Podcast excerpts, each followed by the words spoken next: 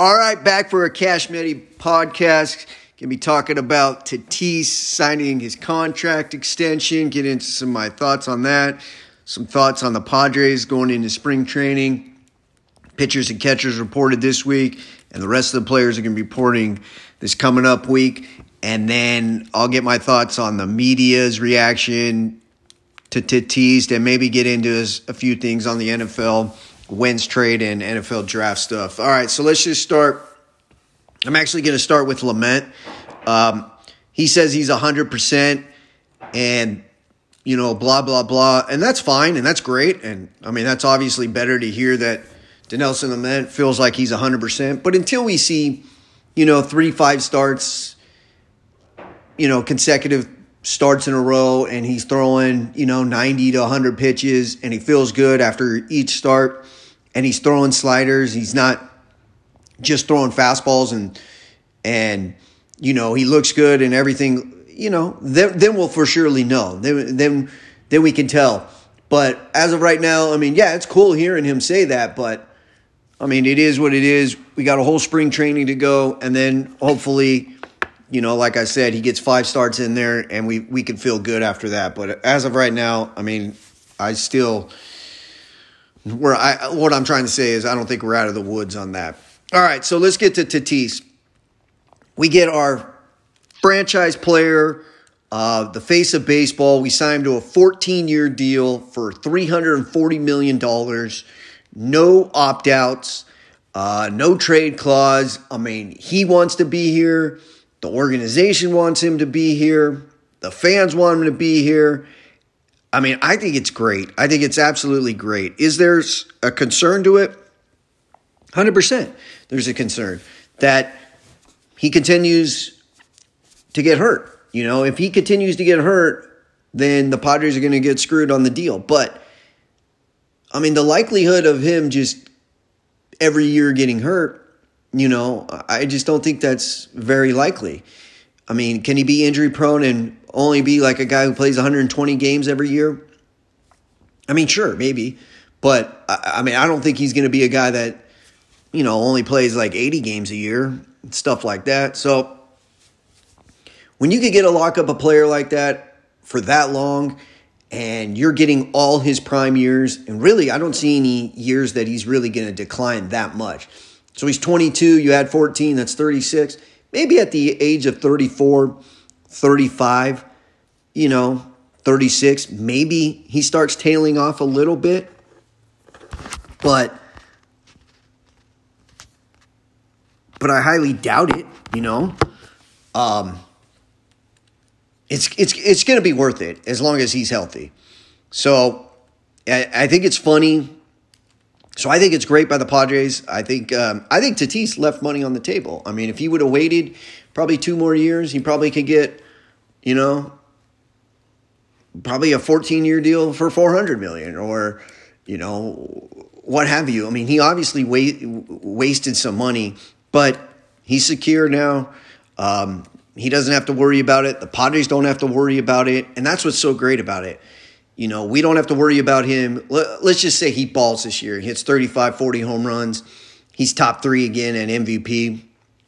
I mean, after the season, we're gonna he's gonna he would have gotten more, you know, and we'd all be thinking, shit, I hope they sign him. No, we don't have to worry about that anymore. So any year he could hit 50 home runs this year, and we don't have to say, Jesus, he's going to ask for 500 million. He signed, and it's his entire career. He's going to be here. I think he's going to be, you know, even better than Tony Gwynn. I think he's going to be the greatest Padre. I think he's going to be the greatest Padre by far, really, to be honest with you. Tony Gwynn was an all time great, greatest hitter I've ever seen. But this guy's the complete package player. He's got power. Tony Gwynn never hit, you know, for power. He's not going to hit. This guy's going to hit, I think, an average of 35 home runs, 35, 40 home runs. I think he's going to hit, you know, around 290 to 320 most of his career. And he's going to have an on base of 370 to, to 400. So he's, he's a phenomenal player, a shortstop, face of baseball, you know, let alone just the face of your franchise. Um, and I think it's great. I think most people, you know, most of the media, I thought gave us props and, and said it was the right situation for the Padres. Then you had some people in the media that you just knew that they were gonna they were gonna bash it because that's what they do. They always bash the Padres. They always bash small market teams because they're fucking lazy. So you go to like Buster Olney, and Buster Olney didn't even tweet about it. The guy signs a $340 million contract and he still hasn't tweeted about Fernando Tatis signing a contract for $340 million. And he's one of the best players in baseball and arguably the best young player in baseball. And the guy doesn't tweet about it, doesn't I don't know, maybe he talked about it on his podcast a little bit, but how, how you don't tweet about it, yet you're tweeting about every other little thing. And it's it's typical Buster Olney just being a piece of shit that is so biased towards the Padres. It's a complete and utter joke. He's a very unprofessional asshole, is what he is. Um, but you know that he thinks it's probably a good deal for the Padres because he didn't tweet about it and he hasn't really responded about it. I haven't heard it. I mean, again, maybe he did on his podcast. I don't listen to his fucking podcast. I could care less what he says on his podcast. I mean, he's tweeted about Dr. Fauci. He's retweeted his own tweets about Dr. Fauci about five times. And it's like, okay, cool. Dr. Fauci, uh, I mean, if Dr. Fauci says one thing today, tomorrow he's going to say the complete opposite. Yet this guy's tweeting about it five fucking times. I mean, what a joke. And then you go to Ken Rosenthal, and Rosenthal is just hilarious, which I usually like Ken Rosenthal, but I think it's absolutely hilarious how he reacted on the on the Tatis signing prior to Tatis signing, he said there there was a rumor going out that Tatis was going to sign with the Padres 11 years for 320 million dollars. And Rosenthal said this doesn't make sense for Tatis. This is why I don't think this is going to happen because Tatis would be leaving so much money on the table and it just doesn't make sense for him. He should play another year or two and go to, you know, wait a, wait a year or two till free agency and then maybe get a big deal and it'll be over 400 450 million dollars so he's leaving over 100 million dollars on the table then the Padres sign him for 14 years and it's only 20 more million than what the projection was before but 3 more years and Rosenthal comes out and's like basically almost bashing the Padres, not bashing them, but like questioning the Padres, saying, is this sustainable? Like, can the Padres really pay this shit? And it's like, dude, you just said prior, like a month ago, that basically it'd be a bargain for the Padres getting him at that rate at 11 years and almost the same type of money, yet they got it for 14 years. And you, and you're not going to like praise the Padres and go, hey, that was a great deal by the Padres. I think blah, blah, blah you you praised Mookie Betts' contract with the with the Dodgers, and it was a 12 year deal, and I believe he's going to go up to the age of 40 when he, when he's finally done. Yet you're not gonna you're not gonna praise the Padres. It's the same, almost the same type of player. Now Mookie Betts Betts has many more years of proven years than Tatis does. Tatis basically has a year and a half of proven years, and really he got hurt for half of a year. year but you can see what the player he is. Um, So, I mean, obviously, like I said, Betts is more proven, but the talent is pretty close to each other. They're both fucking damn good players, top 10 players in baseball. So you, you praise the Dodgers doing it, and I understand, like, the Dodgers have more money. I get it. But if we're paying pretty similar type of money and our guy's going to be in his prime his entire time, and Mookie Betts is – probably going to have five years of not being in his prime in the in the in the in a 12 year deal where he, it's only seven of the of the years he's probably in his prime or have really good numbers and five of them he's probably going to start declining. Like i don't see how you could praise one so much and then kind of question the other one. And he's like is it sustainable? And of course Jayson Stark because Jayson Stark is a fucking asshole. You know philadelphia inquirer all he cares about is east coast teams and the Philadelphia Phillies. He, you know, prior to even this happening, he was like the top five offseason moves. He didn't even have the Padres in, in any of them. It's like he, the Phillies re-signing Realmuto and some other player, he was like, "Oh, th- th- those are some of the top five moves in the offseason. Like, what? What are you talking about? The Padres got Snell and Darvish, and you don't think that's one of the top five offseason moves? Like, get out of here. Because he's such an East Coast biased piece of shit. And that's why I'm calling these guys out right now. But going back to Rosenthal, he says, I'm questioning if they su- can sustain it because, like, the Padres have never really been this type of team. Well, instead of questioning it, questioning it one day after signing him or right after they sign him, why don't you ask the owner? Why don't you do some research? instead of just blatantly questioning it and then Jayson Stark going, oh, this is a legit question. How is it a legit question? And if you think it's a legit question, go go do some research on it instead of writing the article right away. Do some research on it and then come back and, and say, hey, I don't think it's sustainable because of this, this, and this. Or come back and say, actually, I do think it's sustainable because of this, this, and this. Didn't even, he didn't even ask Peter Seidler. You didn't question Peter Seidler. You, you were, you're not smart enough to think, hey, everything's changed since the fucking Chargers left. I don't understand how no one is talking about this. The Chargers left, I believe, in 2016, if I'm not mistaken. How can you not get more fans into, into, the, into Petco Park with the Chargers leaving? You have 50,000 season ticket holders for the, for the Chargers. And I want to say that, that a, a season ticket holder for 10 games, eight regular season games, two preseason games, I'm not positive on this, but would be more than getting 80, 81 games of the Padres season ticket hold. You know, for one ticket, one ticket. Um, maybe it's maybe I'm off on that, so I, I I don't know. I didn't do the research on that, but all those rich rich people that were going to Charger games now that still have that extra money. Let's say you know whatever, a couple hundred thousand dollars that they were spending uh, for season tickets or whatever, thousands of dollars. Now they have that extra money. They're like, well, what are we going to do with it? There's a lot of rich people that are just they want to do something. They want to get out of the house. Well, now they're going to go to Padre games instead of going to the Charger games. So you, you're telling me that you couldn't steal at least 5,000 of those season ticket holders? Then you're one of the worst run businesses of all time. Of all time. So, what I'm trying to say is if the Padres were getting 23,000 a game, you know, in like the Bud Black era and and now we go into this era, you should easily have gotten it got it to 28,000 even if they had the same, you know, Bud Black era type of team. So from 23 to 28,000, whatever, how much more they would have made there is a huge difference. And now that you actually have young, exciting, marketable players, you should get that up to 10,000 extra. So it should have gone from 23,000 to 33,000 per game. That's a huge difference right there that Rosenthal and Jayson Stark never mentioned, never mentioned it even once because they're pieces of shit and didn't do their fucking homework. Why don't you do your fucking homework and just look into it? Think about it.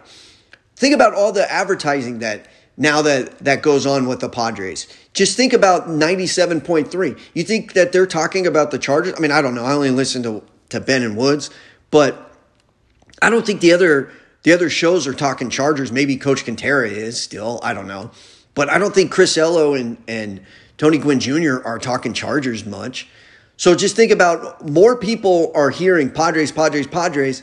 If you get that in your brain and you hear it more and more and more, you're going to get more and more fans. You're going to get that 12 year old kid that that 10 year old kid that that sees Tatis these last couple years, last two years, and now now his dad tells him, dude, Tatis is staying here for 14 years. Let's go buy a jersey because we know they're not going to trade him. How many jersey sales do you think Tatis is going to have, knowing now that he's he's going to be a Padre for life. I mean, that's that's a hundred. That's that's a way bigger difference than. Well, I don't know, dude. I don't know if I want to buy his jersey because, you know, I mean, those jerseys, some of them are pretty expensive. I don't know if I want to waste that money and then two, three years from now he's gone, you know, and and he's playing for the Yankees or, you know, the Red Sox. Now you know for sure he's going to be here. And then you got so many other marketable players that I don't know why you know, these national media clowns have never mentioned it. Um, Yu Darvish, I don't know exactly where he where he was born and raised, but he's a marketable player. The Kim guy, um, all those people sell jerseys left and right just because they're, they're so marketable. And Tatis and Machado, like I guarantee, I guarantee Darvish, Tatis, and Machado have top twenty-five jersey sales this year, and for the next couple years coming up. The Padres are a marketable team now. I mean, there's going to be fan. They're, going to just grow and grow and grow with their fan base. And people have been talking about like bandwagon fans. Like, I, I mean, I don't really care. I mean, if you want to be a bandwagon fan, be a bandwagon fan. I don't, I don't give a shit because it's going to help our attendance. It's going to help um, jersey sales, all the merchandise, what have you. We're going to get all kinds of that shit, and that's going to help us pay off some of these players. And it's going to be great. You know, you got Jason Smith who's from New York, and he was like, I just, I don't like it for the Padres, this deal. And he says, because you don't know what type of player Fernando Tatis is. No, bro, we know what type of player he is. You just don't know what type of player he is because the first pitch at Petco Park is at 10:05 your your time and 7:05 our local time. That's why you don't know about him. So don't talk about him. Just admit that you've never really seen him play. You've seen him play a handful of times and you don't know about him. But no, you're a national media guy and you got to crush the Padres because they're on the West Coast. And if it was the Dodgers signing him, it'd be the greatest deal of all time. If it was the Giants signing him, it's the greatest contract of all time. But when the Padres do it, then uh, we don't really know who the Padres are, so let's just bash them. It's just lazy. It's absolutely fucking lazy. I'm tired of it. Um, Bob Nightingale keeps tweeting out some bullshit about the Padres, like like uh, Tatis has got a uh, the California taxes and shit. Like, okay, Mookie Betts had the California taxes. Why didn't you Why didn't you talk about Mookie Betts? Is is Mookie Betts not in California? Is he not playing his games in California? He doesn't have the taxes there. I mean, it's just a joke. They're always taking shots, and I don't I don't understand what their mindset is. I don't understand what their goal is. I guess it's they they're just lazy and just want to cover about five teams. Then just go cover those five teams. Don't be a national baseball writer or media guy. Um, just go cover five teams. I mean, how can you not be excited for the Padres for this deal? For for for baseball in general. And you had that guy on Get Up. Uh, he's like a producer for the stupid show Get Up. I've never watched this show um, on ESPN, and he's like, "This is bad for baseball because Fernando Tatis is playing on the West Coast in a small market." No, actually, Paul, I think his name is Paul, actually asked Clown, you know what's bad for baseball is ESPN because they only cover the Yankees and the Red Sox, occasionally the Cubs, and then they cover the Dodgers for the West Coast teams. And then when the Giants are really good, they cover the Giants. ESPN only covering about five fucking teams is what's wrong with baseball. You watch the NFL, and what's so great about the NFL is all the teams get pretty much covered pretty equally. I mean, yeah, the Cowboys are going to get covered more, and the the, the Giants and, and and Jets in big markets and stuff like that. But when the Arizona Cardinals are good and go to the Super Bowl with Carson Palmer and stuff, like nobody's like, well, we're just not going to cover them.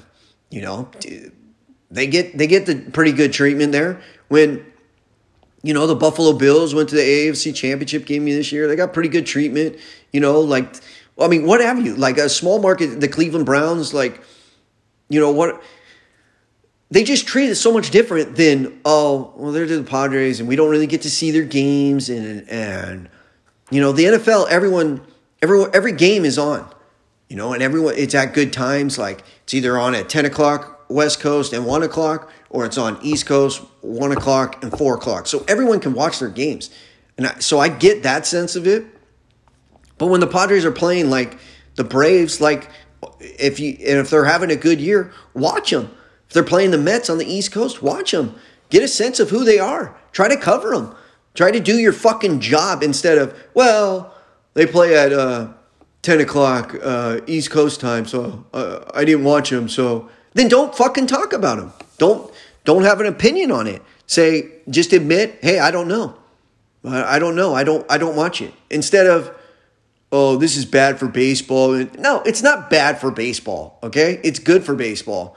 Okay? It's good to have more teams than just the Yankees and Dodgers and Red Sox and Cubs and the same team spending, you know, on players. The Nationals, the Phillies, is the same exact teams spending on players is not good for baseball. You know, it's just a joke the way they they treat, you know, all these teams. Even a team like the Atlanta Braves, I feel like they don't get the publicity that they deserve. Like they're probably a top 5 team going into next year uh, for a chance for a World Series, and the, and the national media barely even talks about them. They still just talk about the Yankees, the, and and basically they just have crowned the Dodgers the World Series champions. Honestly, if Lamet's healthy, I think we could easily beat them. Easily. Well, I shouldn't say easily, but I'm not going to be shocked if we're a better team than they are. I mean, you go player for player, we're pretty damn good with them. I know we got swept last year. We didn't have Clevinger and Lamet. I don't know why no one in the national media is reporting any of that or, or talked about that when we played them in that playoff series. It's funny how Jayson Stark, though, the minute Kershaw looked like he was going to miss a game against Atlanta, was writing articles making excuses that, well, the Braves didn't have uh, Kershaw, possibly without Kershaw, because they were down like 3 1 or something, or 2 2 1, and he was already making excuses. And it's like, really? Because he didn't make any excuses for the Padres saying that they lost Lamet and Clevinger. Yet you had to go and do it for the Dodgers. It's just biased bullshit. I'm tired of it. Uh, another thing I'm tired of is a guy like Dave Roberts. Dave Roberts is is gone on and basically said, "Oh, I don't even think of the Padres, this and that," and, and tried to just downplay the Padres, which is fine in a way. Like I I don't really care, but I mean he's just such an arrogant asshole. Uh, the media has been blowing that guy for years, especially in our own town. I don't know, you know, Darren Smith. Oh, you got to have Dave Roberts on the on. He's a fucking Dodger manager, like he's our rival. Stop treating him like he's your best friend. Oh, but I, I went into a wine industry with him or something and he used to be on my radio show and I have him on every Fuck that. I'm tired of that shit. We need to get rid of that that mentality here and stop being soft. He's he's a rival. Fuck him. He's a dick. I'm tired of Dave Roberts. And the guy acts like as if he's like the greatest manager of all time. This is his sixth year being the manager of the Dodgers. Three of them on opening day, they've had the highest payroll. This year, they're like, what, 40, 60 million over this uh, luxury tax? I mean, it's a joke that they have to give this guy so much fucking talent. The other years, it was fourth highest, third highest, and second highest. And he has one World Series out of it. Now, possibly, you know, he wins another World Series this year. That'd give him two out of six years, which would, I mean, that's good, or that's pretty good. But I mean, Jesus, the guy makes it like as if they're winning because of him. They're winning despite your sorry ass, dude. You're not a good manager. I mean, you blew that national series, you know, two years ago. You brought in Kershaw, and he fucking gives up back to back home runs when you know Kershaw isn't the greatest thing, you know, in October. He's always had trouble in October, and you bring him in as a reliever to face the two best hitters on the Nationals. I mean, you fucking idiot. You're you're a dumb manager. And then every time every time it, it goes against you as a manager, the decision, what does the media say? Well, the computer and the analytics said for him to do that. Well, if he's such a great fucking manager, you know, what do you need the analytics bullshit for? Or if the analytics is how we're just going to go judging a manager, then what do you need the fucking manager for? Stop praising the same guys like him because he's good with the media. You know, I'm, I'm sick of the whole LA Dodger media in general. You got that Molly Knight chick who is just completely bitter in life 24 7. She wants to bring everyone down and just life sucks. You ever if if you ever go to a restaurant and the guy goes, bitter, party of one, your table's ready, bitter, party of one, you know it's that Molly Knight girl, 100%. And the, the minute she sits down, you know that they're playing the song.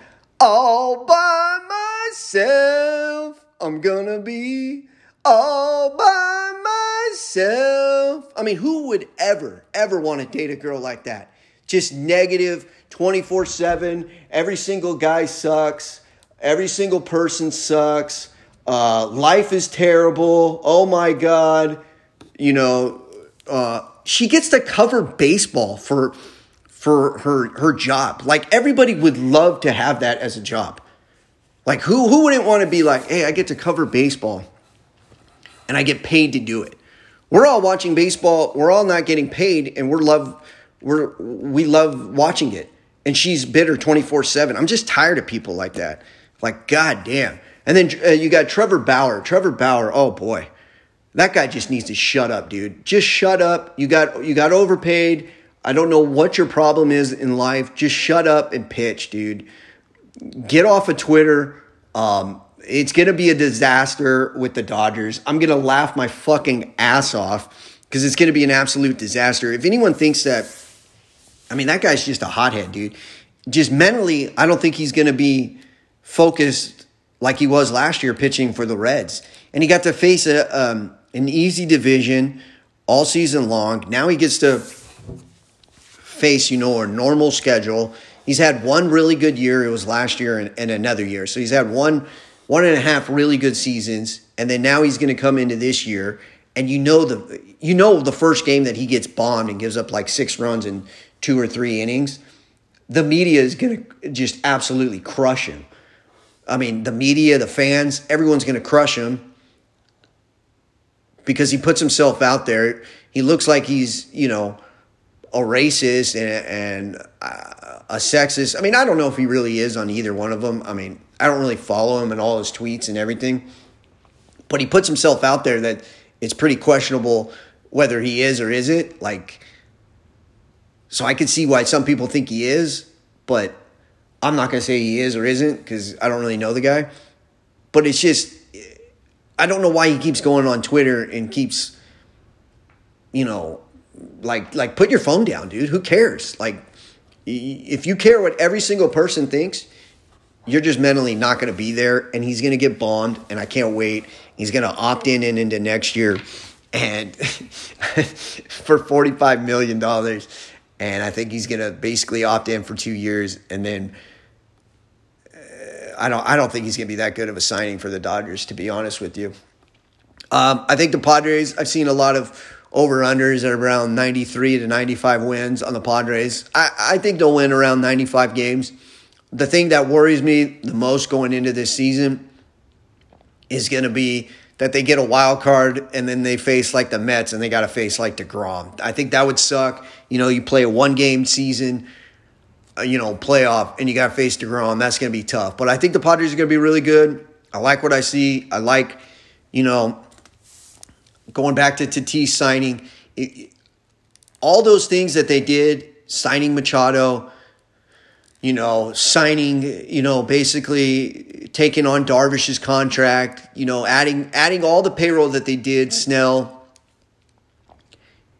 You couldn't do all those things and then come up, come to the Padres fan base in two, three years and say, we can't afford Tatis. You had to have signed Tatis. So I'm glad that's over. It's a huge relief. Um, it's a great signing. It's a great time to be a Padre fan. I can't wait for the rest of the season or for the season to start. Um, I just think it's all it's great. It's just great. We've it's been a long time for us Padre fans. We lost the Chargers. We had to go through that whole rebuild. We tore it all the way down, but they're doing it right. And as long as they, you know, continue to have a payroll you know, 12 or higher, I, I think they're going to be a damn good organization. You know, I mean, Abrams, Gore, I mean, those are high, highly prospects. More guys coming, Robert Hassell, Campusano. Are they all going to pan out? Probably not, but I trust Preller's going to get even more guys in the next two, three years in drafts. I know they're going to be picking a lot, you know, higher, you know, in the t- late 20s, but – or 30s, but you know his international signings. It doesn't matter around you or, or, for picks and you know so on. I, I think he'll he'll get our farm system back back up in another two years. You know, He'll get more and more draft picks and more and more international signings, and he'll probably he'll end up trading, I think, Lamet or Paddock and get more guys. So that's just my prediction for coming up next year. Uh, moving into the NFL, I got just a few thoughts on that. Uh, Carson Wentz got traded for a second rounder that could potentially be a first rounder and a third rounder to the Colts. I don't think Wentz is that good. I don't know what the Colts really are doing on this deal. I understand what the Eagles are doing. Um, you know, you get rid of some of that contract. Now they have to pay a lot of the contract still because you know the signing bonus and all that stuff uh, for the Eagles sense. But just get rid of that guy. The guy's not good. He's a baby. Sounds like he's not a team player. Uh, I never really thought he was that good. Everyone told me how great he was coming out of the draft. I didn't like him. I liked Goff, so coming out of the draft, so I basically I I would almost say I went one for one. One was I, I thought Goff was good. I got that wrong, and then I didn't think Wentz was that good. I would say I got that right because I mean everyone's like, well, he had that season. He was going to be the uh, league MVP. Sure, but then Nick Foles came in and elevated the team even more. So that just didn't that tell people like shit, maybe it was the players around him that made Wentz look so good.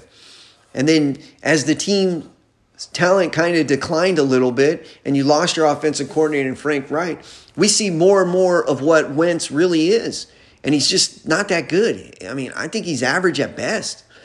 And I don't know. I don't know. I, I think the Colts made a mistake in that trade because I think they could have upgraded the quarterback position a lot better than that. If I were the Colts, I don't know. I mean, I would have gotten someone else. I would have gotten.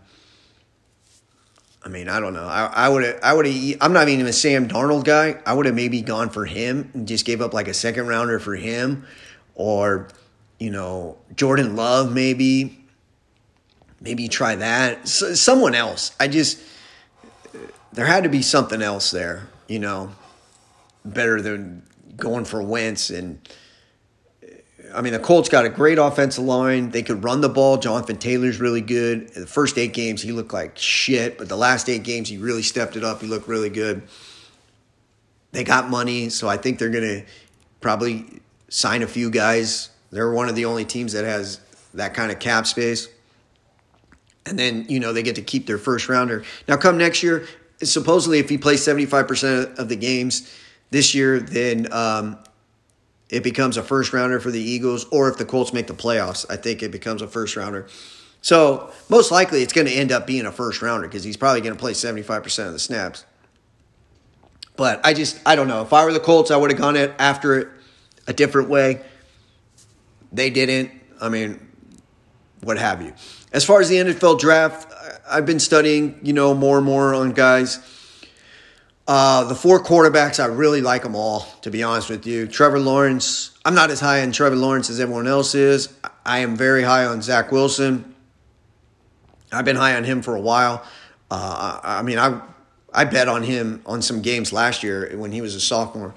I think he's really good. Uh, Fields worries me a little bit just on anticipation. Seems like he doesn't he doesn't anticipate throws, but that can come as time. Like if I think if Justin Fields gets a really good offensive coordinator, you know, an offensive minded team, he's going to be really good. If he gets a defensive minded team and you know, and they're telling him just to throw 30 times a game and kind of don't throw the big interception, then he then he might struggle, you know. But if he gets a team that lets him rip it and says these guys are going to be open and blah blah blah, then I think he's going to be I think he's going to be good. You know, like in this situation, this guy's going to be open here. Look at him and, and throw it, you know. Just a good offensive minded head coach. I think he, he'll be good. Um, I mean, he's got all the tools. He, he throws, he probably throws the best ball, in my opinion. Well, Wilson has the, the quickest, the, the best zip on the ball. I think uh, Fields has the most power. And then Lawrence, Lawrence, like, just his presence, pocket presence, and his ability to throw almost everything is one or two on everything compared to everyone else. Um, I haven't studied Lawrence that much. I only went in like two games, but obviously, you know, three years of him basically being a starter and watching him a lot on TV. And then I just know that the Lions have no chance of getting him, so I haven't really studied him. And then I, I like I like Lance, um, Trey Lance, but he's got to sit. I would sit Fields and Lance. I would let Wilson play this year. If I'm the Jets, I would take Wilson. I would trade Darnold. I don't know if they're going to do that. If I was the Dolphins, I would probably draft Fields. Um, but if they don't draft Fields, they should take Penei Sewell. The Falcons should take either Fields or or Lance if it's you know. Um, as far as my Lions go at seven, I'm worried that they're going to take Micah Parsons. I don't think he's that. I mean, he's fine, he's good, but I would not like the seventh pick to be in a linebacker like him. He's not Devin White. He's just not. Um, I would have loved the Lions to get Devin White. I loved him coming out of the draft that year. He got picked, uh, I think, at five, and the Lions were at eight and got Hockenson. Hockenson's really good player. I'm fine with Hockenson, but picking tight ends in the top 10 usually isn't the greatest thing. But I just do not want Micah Parsons. For the Lions, I either want Ja'Marr Chase or Jaylen Waddle at the receiver position. I do not want DeVonta Smith. I think he's I think it's Ja'Marr Chase and Jaylen Waddle are a little bit better than Smith. Smith worries me just on his size. He's not that big. I think teams can play bump and run on him. He's good though. I mean, I think he could be a really good number two, and then. I mean, he could probably end up being a number one, but he's gonna have to bulk up a little bit. Uh, Waddle is just your burner, and he's going to make everyone your whole offense better. He's going to make your running game better. He's going to make your immediate passing game better. Your tight end, your receiver, you know, anything's going to be better because you're going to have the whole field with Waddle. Because he's going to be like Tyreek Hill, go deep, and then the safeties are going to have to play so far back. The running game's going to help. Um, if the Lions got him, like Hockenson will eat in the middle with a guy like Jaylen Waddle, what have you. Another player that I think is really good and should be moving up. I mean, I think he, I, I would take him number one as far as defensive players is Jaelan Phillips from Miami, the defensive end. Now, the only thing is he's got some medical issues. I guess he's gotten some concussions. I mean, he almost quit football. So I, am not no doctor, if, but if the medical stuff, if teams are clear on that, I would take him number one defensive player. I mean, he's the best pass rusher in the draft. I think I think the kid from Georgia. I don't I don't know exactly uh, how to pronounce his name. Number thirteen. He's really good too, but it's going to take him a while. Um, that's about it. What else do I got? Anyone else? Oh, I really like Zach Collins, the the linebacker from Tulsa. He's really good too. So that's all I got. Till the next time, go Padres.